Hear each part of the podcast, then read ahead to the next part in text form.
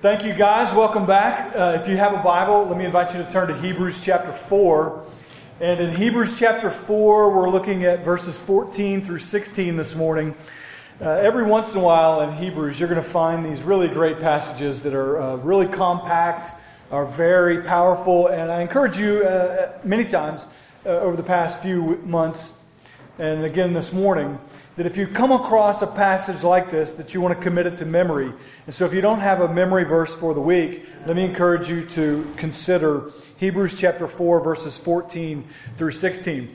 So I'm going to pray for us, and we're going to read this passage together, and then uh, and and we'll listen to what God has to say to us this morning.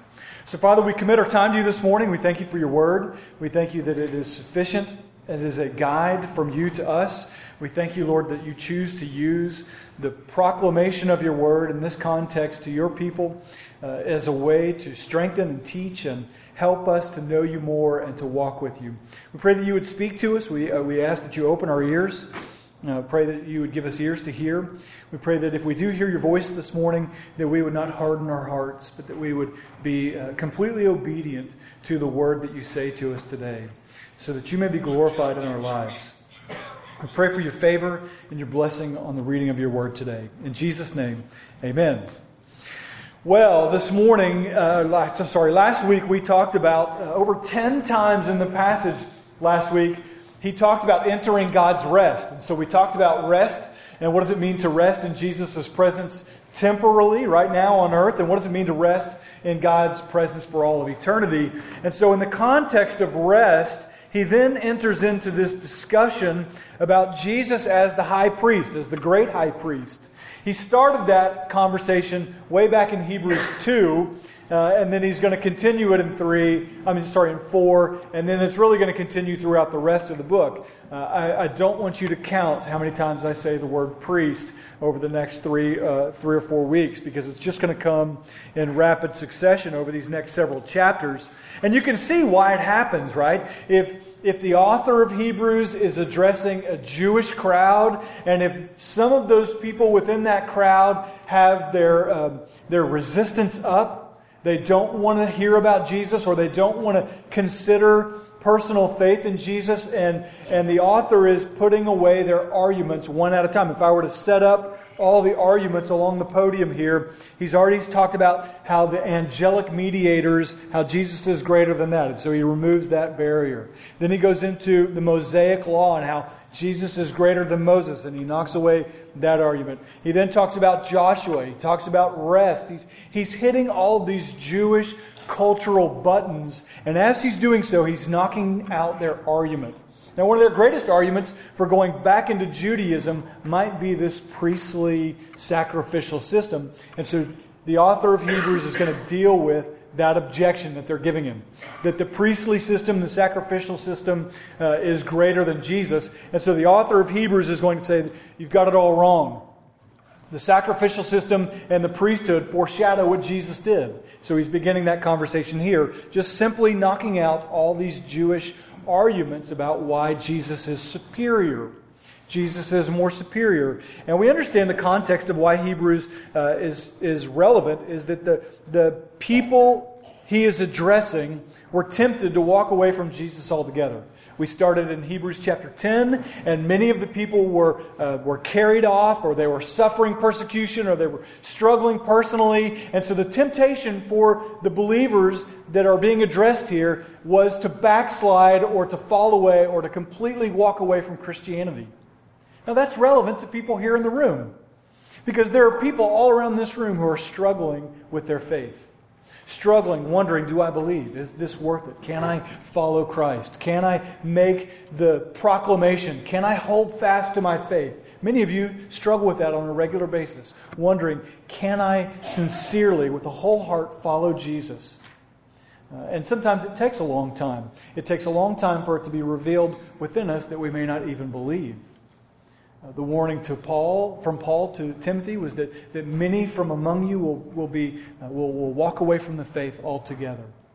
So there is within the book of Hebrews an understanding that people who once named the name of Jesus, who stood up on stage and said, I gave my life to Jesus, and they were baptized, and they served in the church, they, Lord help us, they may teach Sunday school, they may, they may in all these ways have been a part of the body of believers, but sometime later, maybe 10 years, maybe 20 years, maybe 30 years, maybe even 50 years, will at the end say, I, I don't believe that Jesus died on the cross for my sin. I don't, I don't believe that he was raised from the dead, and they will walk away from sincere faith. That's the warning of Hebrews. So, the constant warning by the author of Hebrews is that we hold fast, that we hang on, that we remain in Christ. So, our text this morning, Hebrews chapter 4, verses 14 through 16, you follow along as I read, says this Since then, we have a great high priest who has passed through the heavens, Jesus, the Son of God. Let us hold fast to our confession. For we don't have a high priest who is unable to sympathize with our weaknesses, but we have one who, in every respect, has been tempted just like we are, yet was without sin. Let us then, with confidence, draw near to the throne of grace so that we may receive mercy and find grace to help us in our time of need. So there you see, there are two commands in this passage. Let us, in verse uh, 11, I'm sorry, let us, in verse 14, let us hold fast to our confession. And then in verse 16, let us with confidence draw near to the throne of grace. And those two are built upon each other. So let's, let's understand what the confession is if, we're, if the command is to hold fast to your confession, to stop backsliding into sin, as we talked about a few weeks ago, the deceitfulness of the hardness of your heart that leads you back into sin, how do you stop from backsliding? How do you stop from falling away? How do you keep from being one of these uh, who falls away from Jesus? How do we keep? Nobody wants to be Judas, right? Nobody names their children Judas because Judas was the guy who betrayed Jesus and fell away. How do we prevent that from happening in our lives. How? The author says to hold fast your confession. That is, that if, if it was one of the treasured possessions in your life, uh, that you, as you clean out everything else, there are some things that you just hold on to. Maybe you have a basement like mine that is just filled with extra stuff. A few years ago, I came across this, uh, this idea that I'm not going to hold on to anything if I haven't touched it in a year, right? And so I got my wardrobe down to three shirts, uh, my wardrobe down to just three pair of pants. I realized if I hadn't worn it in a year, I'm not going to I'm not to keep it. And I got this ultra minimalist attitude and through just got rid of a ton of stuff. But there were some things that I held on to. There were a few things that I held on to, and they, they were these like spiritual journals or uh, maybe books that the Lord had used to speak to me. But there were just a handful of things that didn't make the, that made the cut. Right, a lot of things went, but some things I held on to. He's talking about holding on to your confession. Now, what confession is that? Well, in Romans chapter 10, we learn of the confession. Romans chapter 10, verse 9 says, If you confess with your mouth that Jesus is Lord. That is, if you're willing to verbalize that Jesus is my master and that I am his doulos, I am his servant, that he is the master of my life. If you're willing to say that Jesus is the Lord of my life, that Jesus is the commander in chief, that he is the captain of my life, I don't wear the the, the hat, the ownership hat of my own life, I am yielded to Jesus Christ. That is, I confess with my mouth that Jesus is Lord. And I have faith, I believe in my heart that he is alive, that God raised him from the dead. That's the confession. If you confess with your mouth that Jesus is Lord and you believe in your heart that God raised him from the dead, you will be saved. That's Romans chapter 10, verse 9. Verse 10 says, With the heart one believes and is justified, and with the mouth one confesses and is saved. And so you think, well, that's easy enough. I can say with my mouth, Jesus is Lord. I can say with my mouth that God raised him from the dead. But the Bible doesn't give room for just a verbal confession, it must be accompanied by a life confession, right? Have you ever um, seen people who say one thing with their mouth and another thing with their lifestyle? Of course you have. We all understand the temptation to be hypocritical, to say one thing and to walk and to live in a different way. And so the confession with our mouth must accompany the confession with our life. It, it will naturally flow out of that confession that if Jesus is Lord of your life, you will naturally walk in the light, as we read earlier. Verse 13 says, For everyone who calls on the name of the Lord will be saved. That's the confession. The confession is Jesus is Lord, and you believe it in your heart that God raised him from the dead, you will be saved. The understanding is that Jesus is alive today, that he is alive and well, speaking and intervening in our lives. And that for those of you who have committed your life to him, he is the Lord of your life. You take your instructions from him and you obediently follow him. That's the confession. So, how do we hold on to that confession? How do we keep from falling away? How do we resist the temptation to betray that confession? How do we resist the temptation to fall away?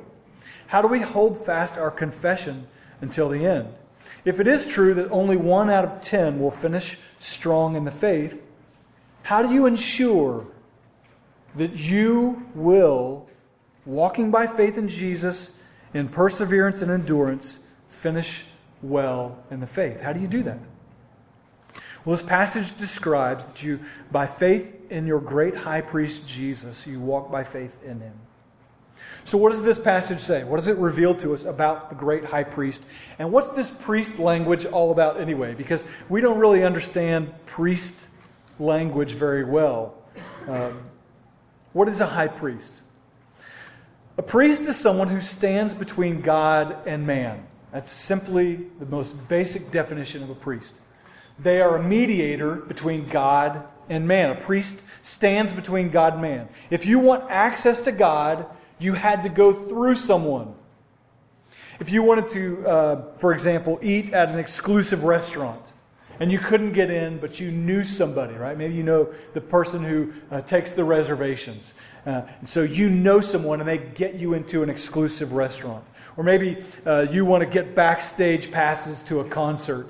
Uh, and so, by the authority of that pass, you're able to get backstage. You have access to something that not everybody has access to through an authority.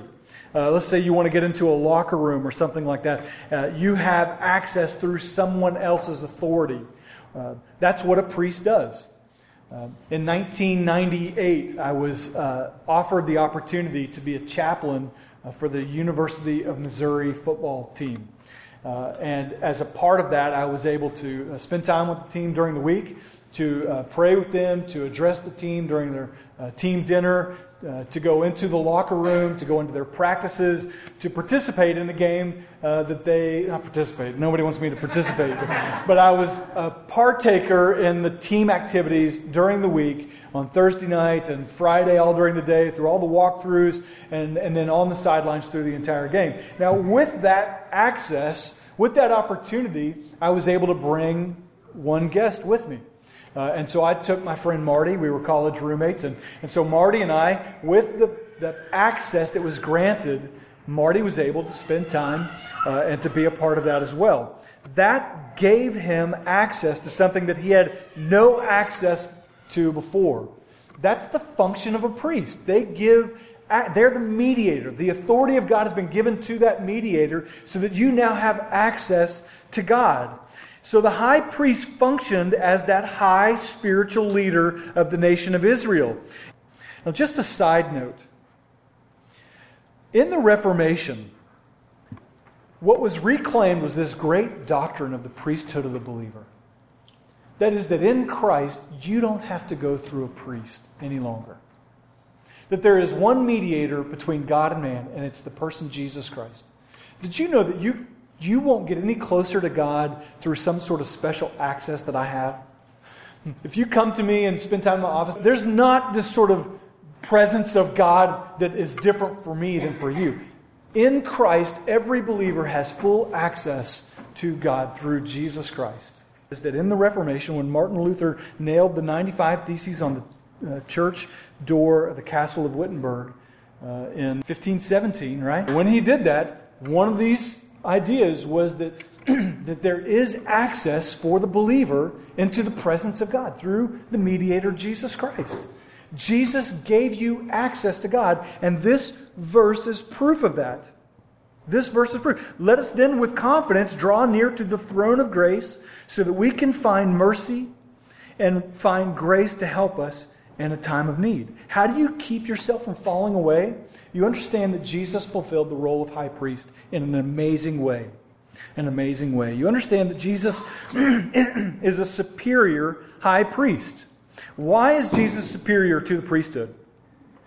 Well, let's just focus our attention on what this passage says, because, like I said, the next four or five chapters are going to get into it in greater detail. But this passage says that he is able to identify us. Look at verse 15. We do not have a high priest who is unable to sympathize with our weaknesses. With our weaknesses. Are you aware of your weaknesses? Are you aware of the areas in which you constantly struggle? Maybe for you, it's the inclination to gossip. Maybe you just can't stop talking about someone. Maybe it's a way in which you kind of bolster your self esteem and you, you sort of cast a dark shadow over someone else's life to, to make yourself look better. Or maybe it's a habit or an addiction. Maybe it's a, a temptation in your mind or a weakness in some way. Uh, this describes Jesus as able to sympathize, not with our sin, but to sympathize with our weaknesses. To sympathize. What does it mean to sympathize? It's two words sim, meaning with, and pathos, meaning feelings or passion. Sometimes we get sympathy and empathy confused, and so let me just help unpack that. Empathy is when you understand the feelings of someone else, but you don't necessarily share those feelings. I, I, I use empathy all the time. Uh, on a weekly basis, I may counsel a dozen people who are in a variety of crises. Some of those crises, I can sympathize with them. What does that mean? I enter into and share the feelings of what they're experiencing. Some of them I can't, and I have to empathize. And so I say things like, I can imagine that that's incredibly hard. I struggle to imagine what you must be feeling, but, but I imagine that it's very difficult. I don't share those feelings. I'm empathizing with them. But for some people, I can sympathize, which means that I share the feelings of them. The dictionary for that says the act or capacity, act or capacity of entering into or sharing the feelings or interests of another. Typically, we tend to think of situations involving emotional pain. Jesus is described as entering into our experience. Jesus didn't empathize with you. He didn't say, I imagine you must feel this way. He entered into our experience and felt the, the full range of human emotion and responses to the human experience. Have you ever noticed the colorful language in the Gospels? And think about the emotions that you see about Jesus in the Gospels. I just read this article recently that said the gospel writers paint their portraits of Jesus using a kaleidoscope of brilliant emotional colors. For example, Jesus felt compassion. Jesus was angry, indignant. He was consumed with zeal. He was troubled. He was greatly distressed. He was very sorrowful. He was deeply moved. He was grieved. Jesus sighed. Jesus wept and he sobbed. He groaned. He was in agony. He was surprised and amazed, and he rejoiced greatly and was full of joy, and he greatly desired and he loved. You ever notice the full range of emotions that Jesus experiences? He was fatigued, he was tired, he was cranky sometimes. Jesus experienced all these ranges of emotion that we feel. Isaiah 53 says, He was despised and rejected by men, a man of sorrows and acquainted with grief. That's the Jesus that we are following. That's the high priest, which is totally different than the high priest that we see presented in the Gospels. The actual high priest, right? Not Jesus the high priest, but the, the, the uh, Caiaphas high priest. He would not enter into their world. He would not make himself lower. He would not enter in and, and be with the people. We see the opposite with Jesus. He's touching lepers. He's walking with sinners. He's eating with sinners. And he's experiencing all these different things, but he's entering into their experience. Jesus is sympathetic with our weaknesses because he's experienced the full range of human emotion. He felt happiness. There were times when he probably belly laughed, right? With his family, with his disciples, or with his parents. There were times when he experienced great joy and maybe appreciation for simple things like a sunrise or a sunset or hearing the laughter of children. There were probably moments where he just smiled and enjoyed the experience that he was having. There were times when he experienced loneliness and sorrow and touch of dis- depression and anger and contentment. Jesus experienced all that so that when, when you say, uh, I'm experiencing this, Jesus can say, I know what that feels like. Jesus is able to experience, he sympathizes because he's experienced those things. why does that matter? I would rather have a Savior that can walk into my life and say, not only, not only can I see the situation that you're in, but I understand the feelings that you're feeling because I've experienced those feelings. Jesus experienced all those ranges for the guilt of sin. And even that he experienced at its fullest measure where? On the cross. On the cross. You feel guilty when you sin? Have you ever walked away feeling shameful about the sin you committed? You think, well, Jesus never experienced that. No, he did. He, he, the entire weight of the world's sin was poured out on him on the cross. He experienced the full range of human emotion, not because of sin he sinned, but because of our sin. What does it mean that he passed through the heavens? What does it mean that he passed through the heavens? He passed through the heavens. The high priest would pass through the Holy of Holies in order to make atonement for the sin. What did Jesus do? He didn't walk through the room. He walked through the heavens, right? He was, he was in creation. He was at the beginning. He was there with God, and through him, the world was made. So Jesus didn't pass through a room in a temple meant to illustrate something. He didn't walk through curtains and a variety of furnishings to make atonement for sin. He walked through God's presence sinless and pure, then entered our world and offered his own blood so that we could be forgiven. And what happened to that curtain when Jesus cried out to tell us die on the cross? When Jesus said, It is finished, the sin is paid for, what happened? The curtain that separated the most holy place from the holy place was what? Torn in two. Torn in two. Solomon's temple was 40 cubits high. Do you know how tall Herod's temple was? It was 60 cubits high. We're told in Leviticus that the curtain could have been as thick as four inches thick. Can you imagine a 60 foot, four inch thick curtain dividing the holy place from the most holy place that was torn in two directly from the top to the bottom? What did that symbolize? Listen to this uh, quote from this article. During the lifetime of Jesus, the Holy Temple in Jerusalem was the center of Jewish religious life.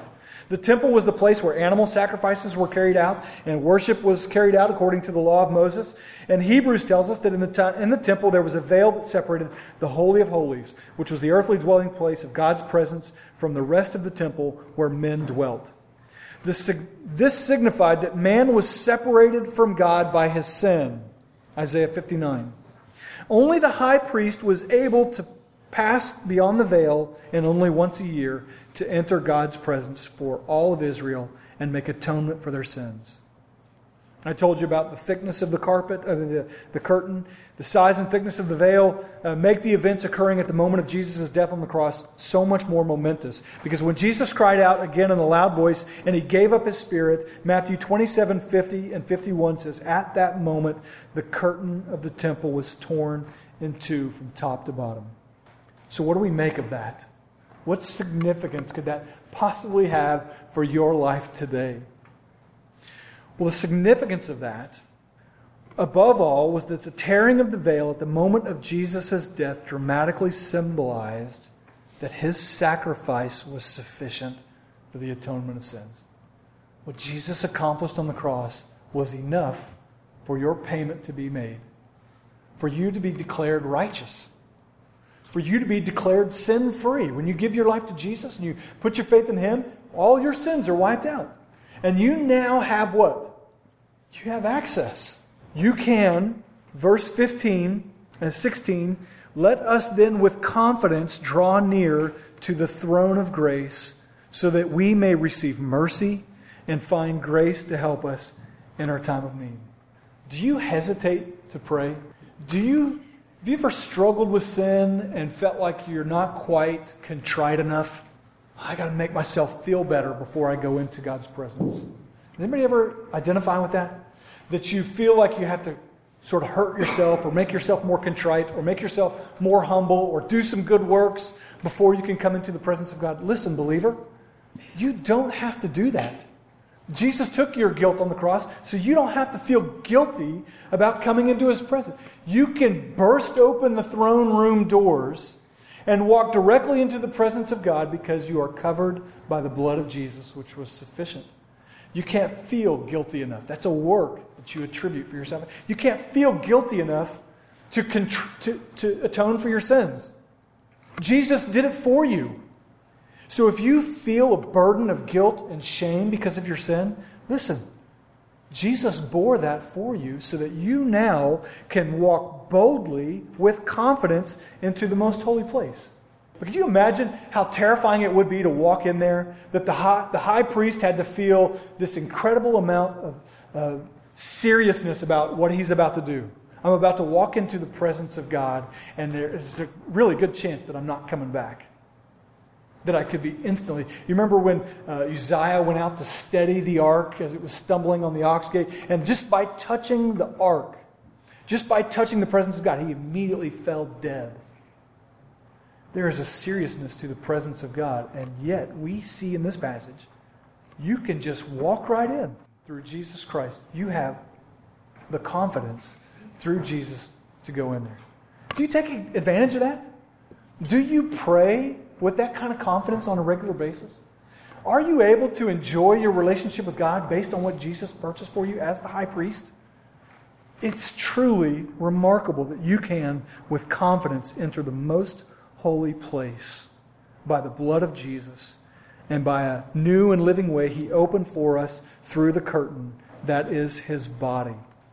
We see the flesh of Jesus being torn for us, just as he was tearing the veil for us. So, what should we do? We should draw near with confidence. We should resist temptation. And we should walk joyfully by faith in Jesus. Father, thank you so much. Thank you so much that for years, uh, the symbolically seeing the priest go into the most holy place with the blood of the Lamb, that you, you purchased and made a way so that we could have access to you through the precious blood of your Son, Jesus Christ. And it's by his blood that we can have confidence to enter into your presence. Would you forgive us that we don't?